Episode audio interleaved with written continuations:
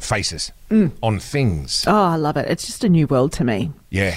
Uh, so it is my husband Ian's birthday today, Happy birthday, Ian. and I just wanted to get him something obnoxious. To be honest, um, Okay. so I started googling uh, what could I put my my face or potentially Hugo's face on for him.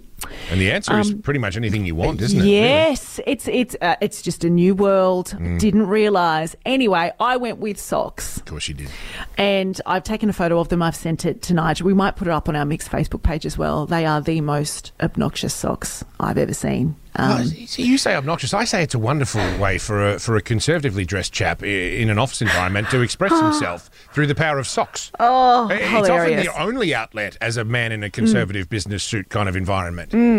but I just didn't realise that there were so many items that you could put a relative's face on, or in fact anybody's face. Um, but what we're asking on six two four two one zero six three is, what do you have a relative's face on? Sarah from McGregor, good morning. Good morning. You, you've gotten on board the face on a thing bandwagon. Oh, it, it's huge. My mother was doing it for many, many years, and now that I've got children, I'm doing it back to everyone else. Oh my God, I love this. Excellent. What uh, what have you got someone's face on at your place? Um, I don't have anything at my place because I see my children every day. Um, but I did, for Christmas last year, I did buy my mother-in-law a puzzle, a 300-piece puzzle with my three children on it. Oh, like a like a Good. jigsaw puzzle. Yes, A jigsaw puzzle. Oh wow. that's wonderful. Oh, I ju- that's that's equal parts excellent and somewhat torturous, I would imagine. Well, she loves puzzles.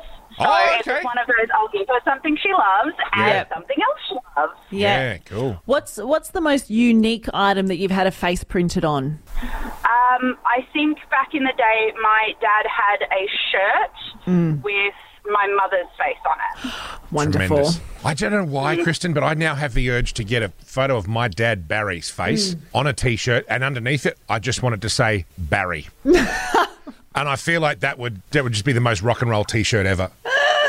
Oh, it's No so explanation, good. no context, just Barry. Yeah. Sarah, you've inspired me this morning. Thank you so much for the call. I look forward to seeing your photo. Appreciate it. Yeah. Oh, the- look, maybe we could sell Barry T-shirts to the whole nation's capital. Oh, it would be good. Make my dad famous. Yeah. Good morning to you, Philip, out in Conda. How you guys going today? Yeah, we're doing all right, buddy. Uh, we're very much enjoying this concept of putting people's faces on things.